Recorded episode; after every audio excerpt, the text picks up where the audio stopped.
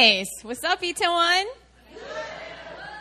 Man, it's really nice to see you guys from this perspective. You guys look very beautiful today. So um, it's my honor and privilege uh, to be a part of Women's Ministry Month and to share from the Word of God with you today. And um, why don't we just jump right into it? Uh, today's scripture is going to come from Matthew chapter 20, verse 20 and 21. So if you have your Bibles, I invite you to please open up to Matthew chapter 20, verse 20 uh, to 21. And the title of my message is You Took My Spot. Ooh. It'll make more sense as you go along, but that's the title. You took my spot. And the scripture comes from Matthew chapter 20, verse 20 to 21. When you have all arrived at that spot, please say amen. Amen. Okay, so why don't we all read it together uh, from the English Standard Version? One, two, three. Then the mother of the sons of Zebedee came up to him with her sons, and kneeling before him, she asked him for something. And he said to her, What do you want? She said to him, Say that these two sons of mine are to sit, one at your right hand and one at your left, in your kingdom. Amen. Amen, amen. So, for those of you who might not be familiar with this passage, uh, the mother of the sons of Zebedee, she came up to him with her sons. Him is talking about Jesus Christ, okay? And I'll be sort of unpacking the scripture a little bit more today, and you'll understand exactly why the title of this message is You Took My Spot, okay? So, um, today I'm very, very excited to be preaching a word that is actually been on my heart ever since I've been a Christian. Okay, so I came to the faith at a relatively young age, and this is a word and a truth that I've been sort of wrestling with throughout my Christian walk. But it's a truth that has especially been highlighted to me since coming out to Korea. Okay? And the topic for today is called the zero sum game and the Christian life. Okay, so why don't you write that down? The zero sum game. Actually, why don't we have everyone say that all together? Everyone say zero sum game. It's a zero sum game, okay? So for those of you who not, might not be familiar with this term, the zero sum game is a term used very often in politics and economics. Okay? And I remember using it a lot actually in graduate school. Some of you might know that uh, I was blessed to be able to get my master's in international relations while in Korea. And I'll just unpack this term for you. According to the Oxford English Dictionary, a zero sum game is a game or a situation in which whatever is gained by one side is lost by the other. Okay? Or, according to the Lisa Kim English Dictionary, right, to cut straight to the chase, the zero sum game is a deception that there is a limited supply of blessings in life. Okay? And thus, each winner exists at the direct expense of a loser. Okay? And the reason why I'm presenting this deception of the zero sum game is because as believers, or even as those who are uh, just being introduced to Christianity or are exploring Christianity, I feel like it's very important for us to address and overcome the struggle of the zero sum mentality. Okay? There's a strong competitive spirit here in the nation of Korea. You might have noticed it. Okay? And uh, this strong competitive spirit in Korea, it has catapulted this nation actually from abject poverty to the 12th largest economy that it is today. Okay, so there can be an, an advantage to being competitive, to having this like winner takes all, winner versus loser zeal. But at the same time, I want to highlight to you the fact that there is a flip side to this winners versus losers mentality. Okay? And this flip side is holding many people back, many, many people back from really understanding the heart of God and the blessings that He wants to release to us. Okay? And thus, um, in the midst of this scenario, I feel like, specifically for today, I feel like there's a new level of freedom that God wants to release for all of us, actually. Okay? And I feel that in the face of the natural human inclination to sort of compete and to hoard and to be competitive and just be the winner and winner take all, in the midst of all of this, I feel like the Lord really wants to release uh, the substance, the the substance and the proof of the truth that there is never any lack of space or never any lack of resources, never any lack of blessings in the kingdom of God. Okay? So today I'm going to present to you uh, ways to fight against the zero sum mentality. And I'm going to also propose to you ways that instead of being sucked up into this deception, how we can be established in the truth. Okay? So, uh, that said, if you're ready to hear the word of the Lord today, please turn to your neighbor and say, I'm ready. Turn to your other neighbor and say, hey, bring it on, bring it on. I'm ready. nice. Excellent, excellent. Okay, so right off the bat, right off the bat, uh, before sharing with you my own uh, perception of the personal, the first tactic to sort of fight against the zero sum mentality, uh, let me just give you some context for the passage that I felt led uh, to sort of go uh, deeper into today. Okay, so if you look at the book of Matthew, we see that Jesus has been doing ministry on the earth for about three years.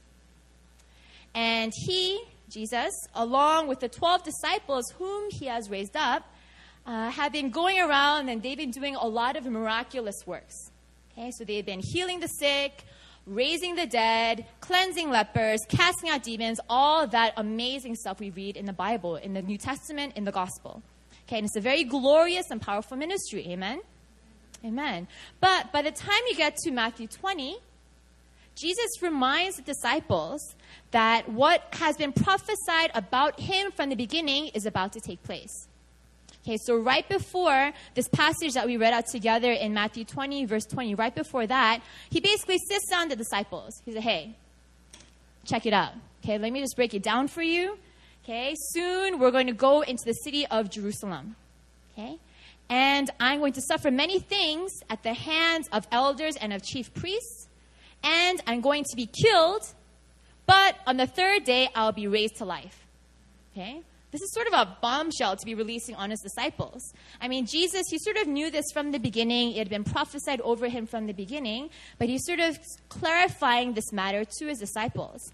And upon hearing the shocking and horrible news, we see in verses 20 and 21 that the mother of James and John, so James and John are two of the disciples, the mother of James and John, she kneels down at the feet of Jesus to humbly ask for an important favor. And she asked the Lord, she asked the Savior and Messiah this important favor, and she asked for her two sons to sit at the right and to the left of Jesus in the kingdom. Okay, this is her special favor. And to be pretty honest, this is a really ballsy request to lift up to our Savior and Lord. Right? Think about it. I mean, Jesus has just shared of the suffering that he's about to endure. And he has shared that he's going to be killed, right? I mean, he's going to raise to life on the third day, but he's going to be killed. That's not easy, right? And in the midst of this, uh, this lady is trying to make sure that her two sons get a piece of his glory. Okay, and this lady, in my humble opinion, very much exemplifies the zero sum mentality. Okay, so you can sort of imagine her logic. So there are 12 disciples, and there are only two seats flanking Jesus, right? One to the left and one to the right. So in the natural, the mother can assume that two disciples winning the coveted seats to the left and to the right, this is going to automatically result in 10 disciples losing out. Okay? So there's not enough glory for everyone. That is what she's believing. That's what she's feeling in her heart. And therefore, this lady, she's going to make sure that her sons do not lose out on this glory. Okay? Which brings me to my first point, which is that in order to fight a zero sum mentality, we must, number one, understand the fact that the zero sum mentality is rooted in the deception of lack. Okay, so please write that down for point one if you're taking notes. The zero sum mentality is rooted in the fact, is rooted in the deception of lack. Okay? And in order to fight against the zero sum mentality, we need to learn how to overcome this deception. Okay? And I don't know about you, but the first time I came across this passage in depth while in Korea, I thought to myself, man, this mother of James and John, she, she has a lot of boldness. She has a lot of boldness, and she's literally, if you think about it in a Korean context, this, lit- this woman is literally like a Jewish ajumma. Okay? So I don't know if you guys are familiar with the term ajumma, but an ajumma is the term that we use in Korean for an older and very headstrong and very stubborn, goal oriented lady. Okay? So you might be familiar with the figure of the ajumma, especially if you make frequent use of public transportation in this beloved city of Seoul, okay? So, you know those older female commuters in the subway, in the bus, and they just have a tendency to just push and shove their way into the subway to get that seat? That's the ajumma. Just to clarify, so we all know what an ajumma is. And we honor the ajumma, okay? We honor the ajumma. We know that um, there are a large percentage of ajummas in Korea are actually Christian by God's grace. And there's a zeal on these ajummas to wake up uh, early in the morning and just seek the Lord in the place of prayer, releasing blessings over their family, over the city, and over this nation. Okay, so we don't want to let these sort of cultural gaps and misunderstandings get in the way of us honoring our elders in this country.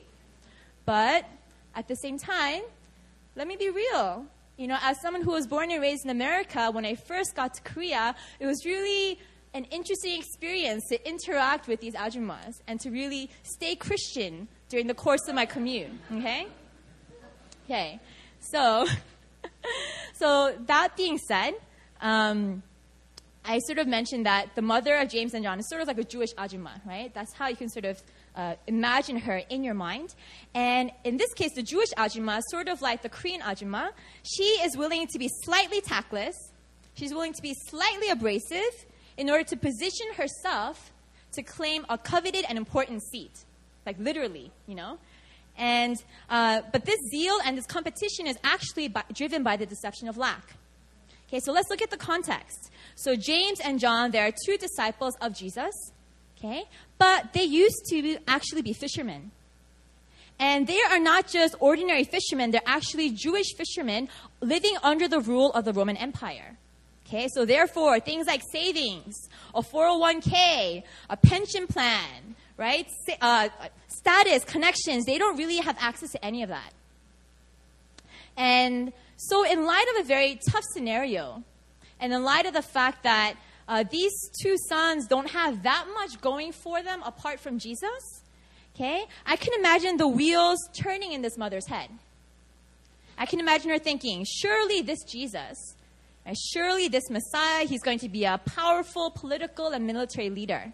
Okay, just like King David. So therefore, therefore, I'm sure that if I position my two handsome, beloved fisherman sons to be highly placed in his kingdom, right, to the left and to the right, then they can not only serve the Lord, which is so holy and wonderful, okay, but they're going to be set for life.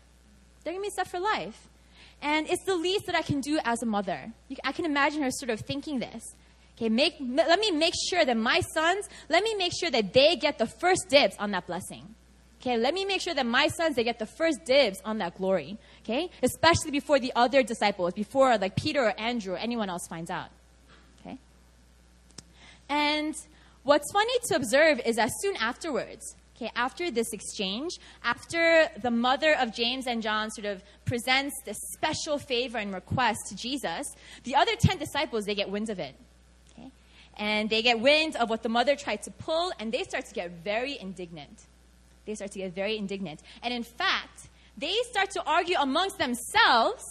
Okay, check it out. This is this is really in Korean. You use the word 황당해. I don't know what, it's like. Very like how would you say that in English? It's just like it's flabbergasting, I guess. You know, that's I don't know. It's just, it's very shocking. So not only does this mother feel as if her sons are worthy of being seated to the left and to the right of Jesus, all of a sudden the other 10 disciples, they join in on the party. They say, well, man, if you think James and John are able to sit up there with Jesus, right, I think I'm worthy too. They start to fight amongst each other. They start to quarrel amongst each other regarding who would be able to occupy this coveted seat, these two seats next to Jesus. Okay? And it's really funny, sort of going along with the Ajumma commuter bus analogy. What's happening here, it's sort of what happens when you're waiting for the bus to come to church at Itaewon. Okay, so for those of you who take the bus or the subway, uh, I think there's a bus up across the street from Taco Bell. And in my own experience, as one who lives in the neighborhood, this is what typically happens as you're waiting for the bus. Okay, we have a group of people, you're just chilling on the curb. The bus is nowhere in sight, mind you, nowhere in sight. And all of a sudden, this Ajumma, she just very sneakily like walks up to claim her place at the very start of that line. So when the bus eventually does come, she's going to be able to go in first and foremost. Okay? And what I've noticed, which is really interesting, is that this, this Ajumma, she'll go up sort of sneakily, take her place in the beginning of that line. The bus is nowhere in sight, okay? The bus is nowhere in sight, but for some reason, everybody else, they feel, they feel compelled so to sort of do likewise, you know? Like, have you ever experienced this before? I've experienced this many times, and it's, it's always, it's always very confusing. Like, in the natural, it's very confusing, but as someone who needs to get a seat, I just follow along with the party. You know, the bus is nowhere in sight. It's to come in five minutes, but I need to take my place on that line so no one else takes my spot, right? Man, so it's really funny because that's basically what's happening here uh, in the context of the disciples, right? And being able to sit to the left and to the right of Jesus. And I want to assure you that this sort of scenario, this sort of zero sum scenario, it's not, uh, and this sort of mentality playing out in life, it's not limited to just Seoul. Trust me, it is not limited to only the city, to only this nation. Um, for those of you who've been, who've been able to travel around uh, Asia, you might notice uh, various manifestations of this zero sum mentality, you know, like pushing and shoving in line or whatever. And it's not only, you know, specific to Asia, you see it in other regions as well. But even in America, okay, even in America, we see this come out. For example, how many Americans are here in this room right now? Let me just get a show of hands. Okay, and of the Americans, you know, God bless America, God bless all the nations, okay? But of the Americans, uh, how many of you are familiar with this tradition called Black Friday? Oh, ooh. Yikes, you think those ajummas are bad. Oh, no, no, no, no, no, no. Okay, so let me provide some context for the non-Americans in the room. So Black Friday, this is the day following American Thanksgiving. So Thanksgiving is usually on a Thursday, and you get that entire weekend off. Thursday, Friday, Saturday, Sunday. So what happens on Black Friday is that all these stores, they have these insane sales. Everything is like half off, 25% off, whatever. It's, you, you have to save a lot of money if you do a lot of strategic, strategic shopping during Black Friday. But what's interesting to note is that some people they'll literally they'll line up outside the store and just camp out overnight. They'll bring their tents, they'll bring their grills. It will be like a tailgate party in the parking lot of Walmart. It's like it's insane because people like these Americans, like us Americans, we're serious about getting that bargain. You know, like you don't want to pay any more than you need to for that stuff, for that TV, for that microwave, whatever. But so in the midst of all this competition, uh, unfortunately, this competition, this zero sum mentality, this winner versus loser mentality, it oftentimes get, gets carried to extremes. Okay, so there are unfortunately uh, every few years there are uh, pre- very tragic stories of shoppers, of children, of security guards literally being stampeded to death. Okay, because of these shoppers wanting to get their last item on sale.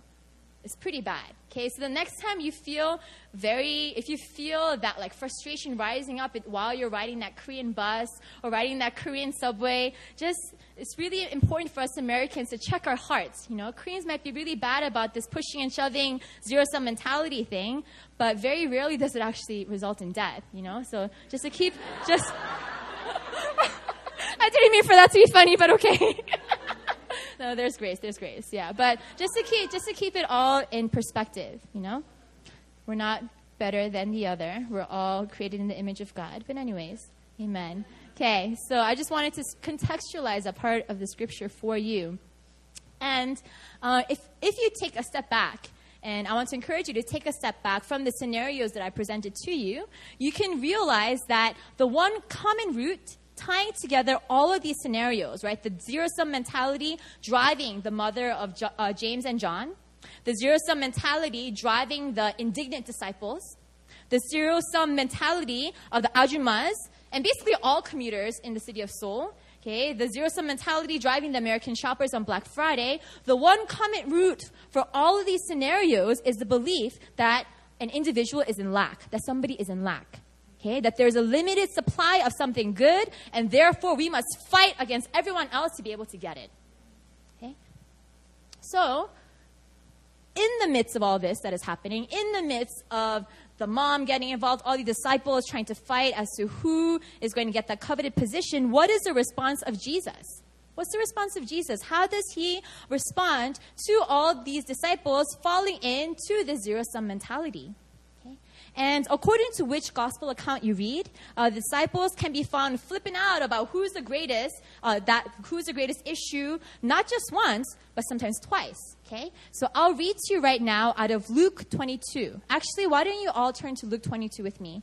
Luke 22, verse 24. We're going to read from verse 24 to 28. And here we see a situation where the disciples start flipping out once again, but this time in the midst of the Lord's Supper. Okay, so Luke chapter 22, verse 24 to 28. Is everyone there? Good? Okay, why don't we just read it out together? One, two, three. A dispute also arose among them as to which of them was to be regarded as the greatest. And he said to them, The kings of the Gentiles exercise lordship over them, and those in authority over them are called benefactors. But not so with you. Rather, let the greatest among you become as the youngest, and the leader as one who serves. For who is the greater, one who reclines at the table or one who serves? Is it not the one who reclines at table? But I am among you as the one who serves. You are those who have stayed with me in my trials. Okay? And I'll assign you, as the Father assigned to me, a kingdom that you may eat and drink at my table in my kingdom and sit on thrones judging the 12 tribes of Israel. Amen. Okay, so this passage leads us very cleanly, very efficiently to point two. Okay, don't worry about getting a seat when God's prepared for you a kingdom. Don't worry about a seat when God has prepared for you a kingdom. Okay, so at this point, Jesus and the disciples, they have made it into the city of Jerusalem. Okay? And back when Jesus and John's mom made her plea, uh, it was right before they had entered the city. Okay, but now they're finally in the city. And once again, just to remind the disciples, Jesus clarifies that soon he must suffer and be crucified, that he will be killed but he will rise on the third day. He clarifies that for them one more time just in case they forgot. And Jesus is sharing a very precious moment. He's sharing a very precious moment with the disciples. And these are men into whom Jesus has sown in so much so much time, so much love, so much prayers. Okay?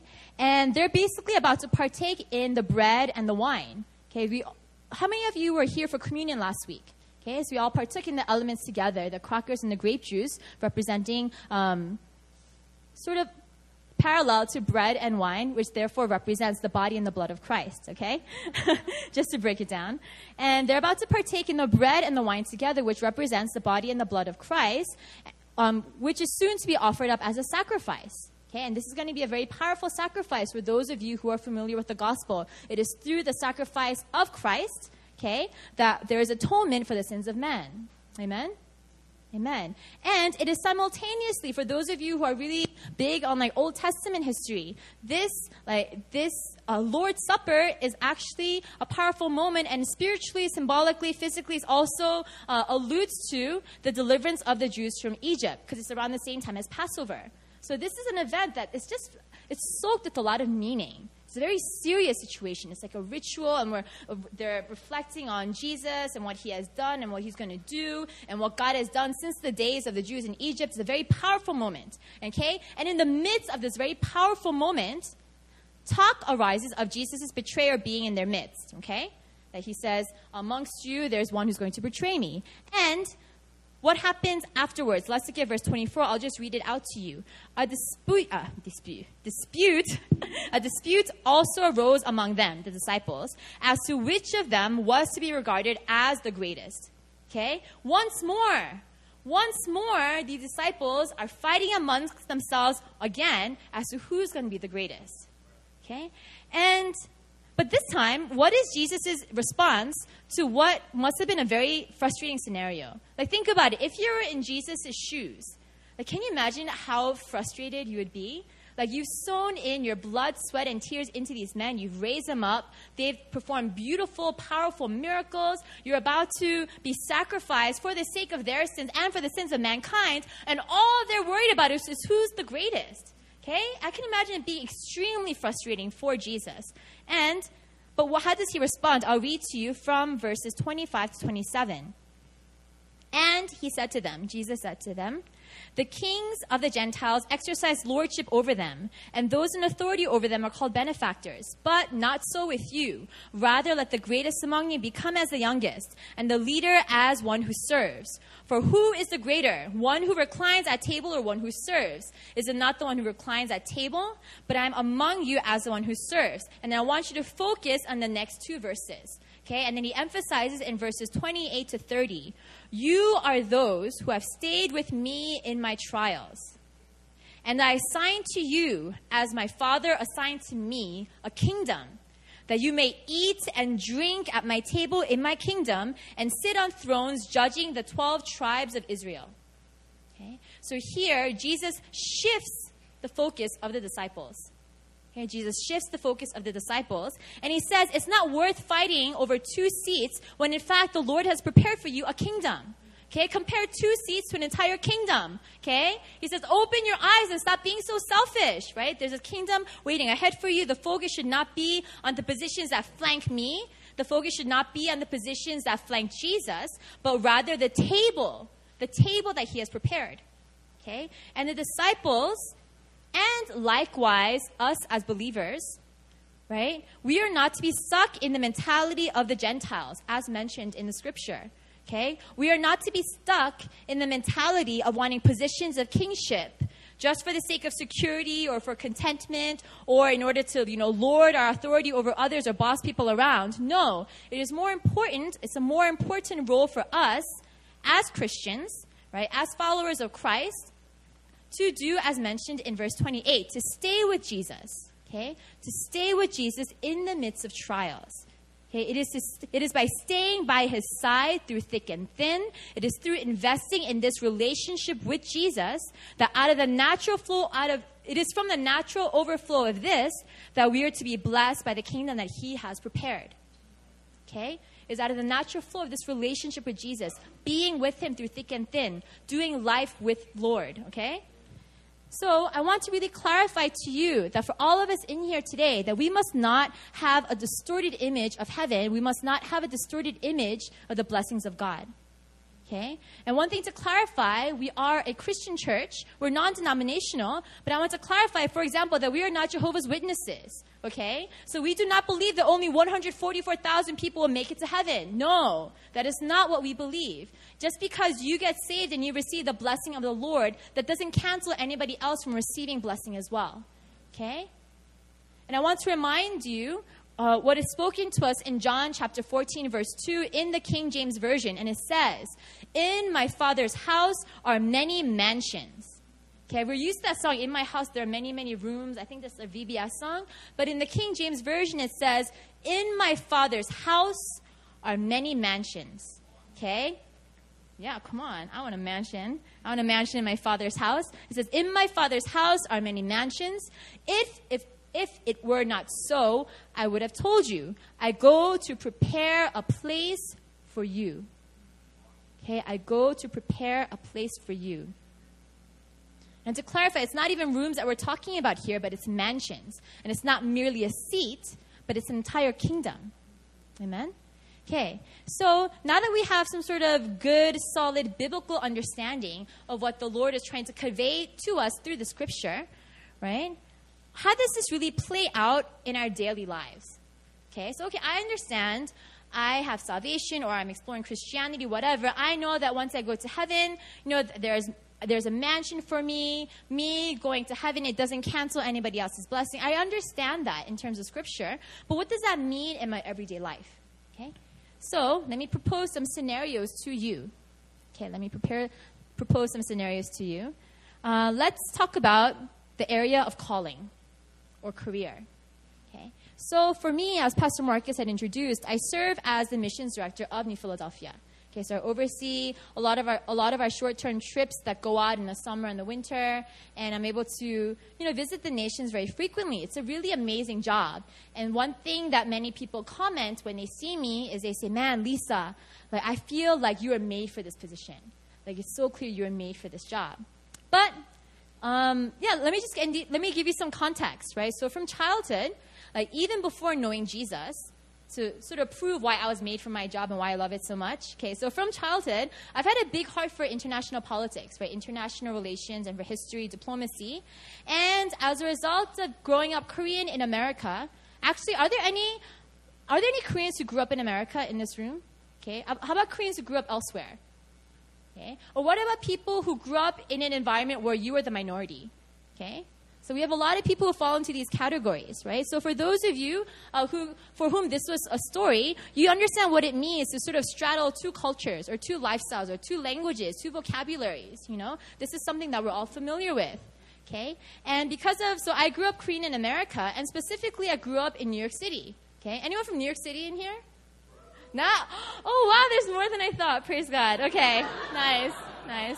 Actually, side note, I, w- uh, I was praying that the Lord would bring more New Yorkers to New Philly because I want New Yorkers in particular to be blessed by what's happening here. I want everybody to be blessed, but one day, I, you know, I want everybody to be blessed. No, I kid you not. But one day I was just like riding the bus and I said, Lord, it would be nice to have more New Yorkers in the house. So you guys are an answer to my prayer, apparently. Anyways, okay, so like I mentioned, I grew up Korean in America. I grew up in New York City. And because of these things, I like to consider myself pretty culturally aware, okay? Pretty culturally aware, pretty culturally adaptable. Uh, in undergrad, I studied political science and international relations. I had, a, I had a minor in conflict studies. And in grad school, I got a master's in international relations, right? So even just following all these traits, you could see, oh, okay, I can understand why Lisa is sort of qualified for the position that she has, right? And then I guess if you were to compare myself to other people who attend New Philadelphia Itaewon or New Philadelphia Hillside or Seaside, wherever, like there's no one else that quite has my resume, that quite has my background. So, okay, of course, like Lisa, she's made for this position. But let's say one Sunday, let's say one Sunday, there's a newcomer. Okay? there's a newcomer. She's beautiful. She's gorgeous, right? Everything's perfect about her, whatever. And then let's say that she went to an even better school than I did. Better ranking school, and then she had like a quadruple major. Okay? She got travel scholarships to go all around the world. That she has the Bible memorized front and back. She is completely like quintilingual right? And on top of that, her heart is burning for the nations. Her heart is burning for the nations. And she's single, okay? Oh man, oh man. So let's say if this newcomer, let's call her Miss Jane Doe, okay? Let's say homegirl Jane Doe came to New Philadelphia Itaewon next Sunday, okay? Let's say that she came. Would I respond in a zero sum mentality? What does it mean to respond in a zero, zero sum mentality in these real life situations? Okay? So for me, upon meeting Jane Doe, would I feel insecure? Would I feel that her qualifications would rob me of my own opportunities? Okay? Would I feel that her attractiveness or her beauty or whatever would lessen my own chances of finding my mate? Mmm, right? Would I feel, yikes, right? Would I feel, would I feel that as a result of her being so qualified that I would no longer be secure in my position or my job? Now, I really want you to think about that for a moment. Okay, because we this is a relatively small church community.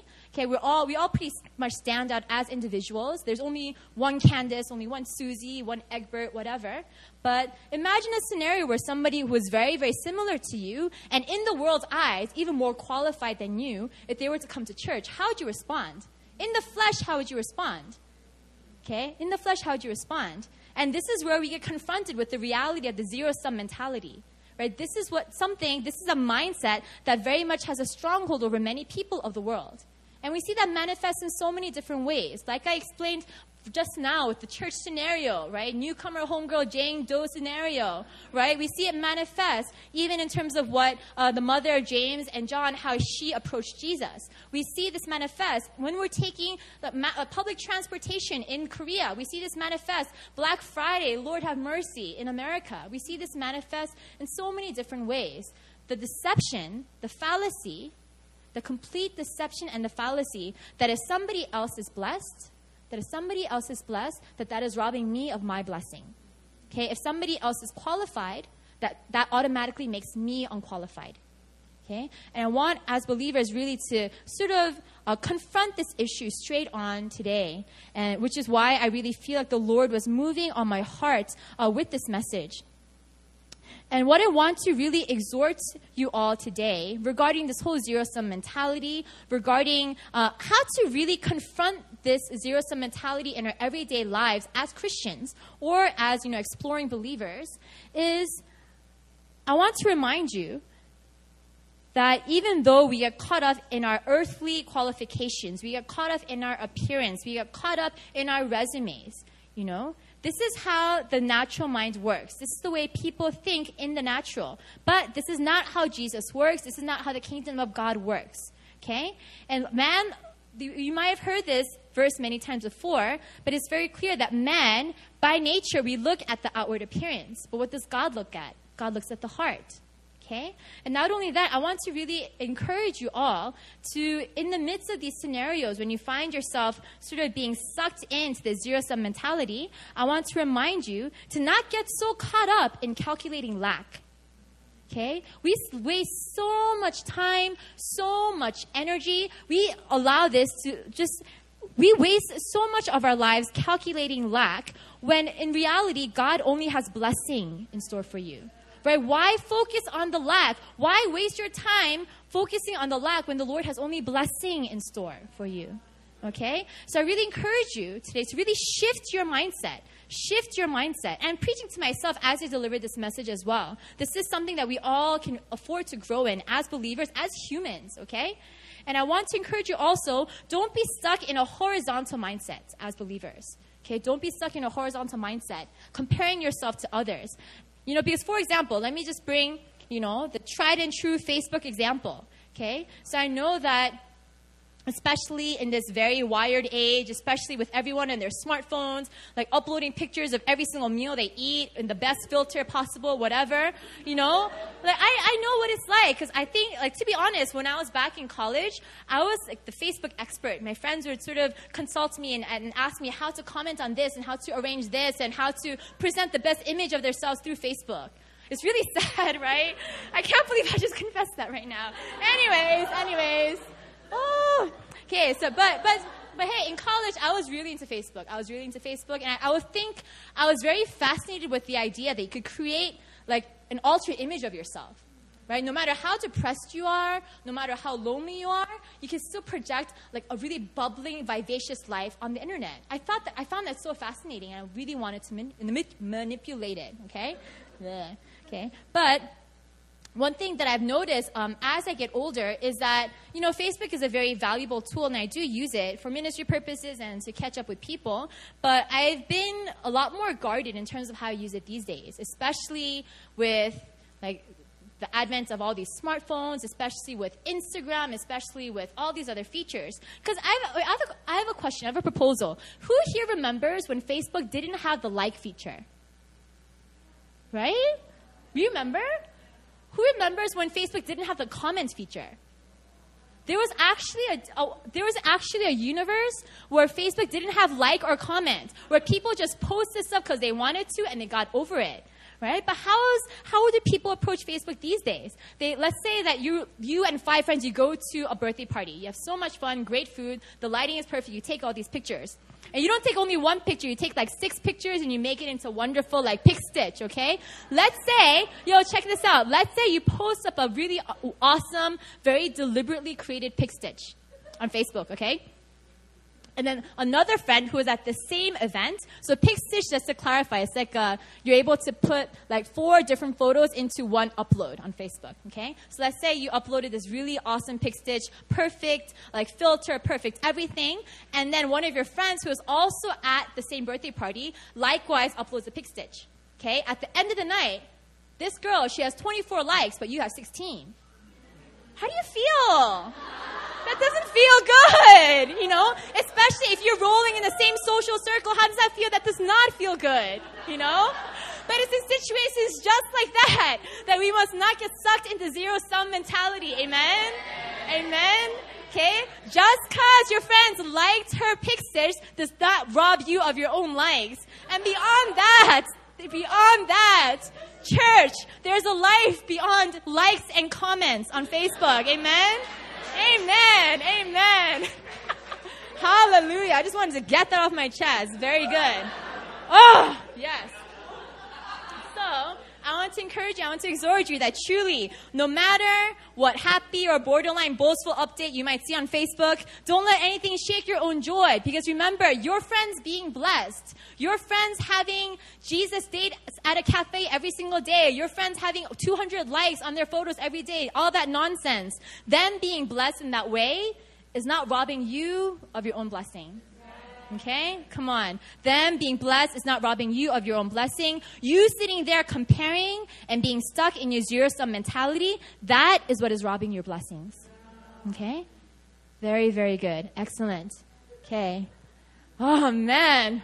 I got, I got very zealous at the end of that message.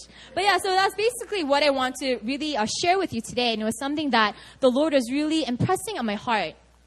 It was really impressing on my heart about the importance of really stop, like not getting so caught up in how we are perceived by those around us, but focusing more of our attention on how the Lord perceives us, right? Not wasting so much energy, right, on how we compare to others, that horiz- not being stuck in that horizontal mentality, but really being, I really wanted to exhort you and myself to focus again, to sort of recenter, refocus on the importance of that vertical mentality. Amen? Okay. So actually, why don't we just go into a time of prayer right now? I want us to, I know this is a really fun message, especially at the end, but I feel that there are some things that the Lord really wants to highlight. Uh,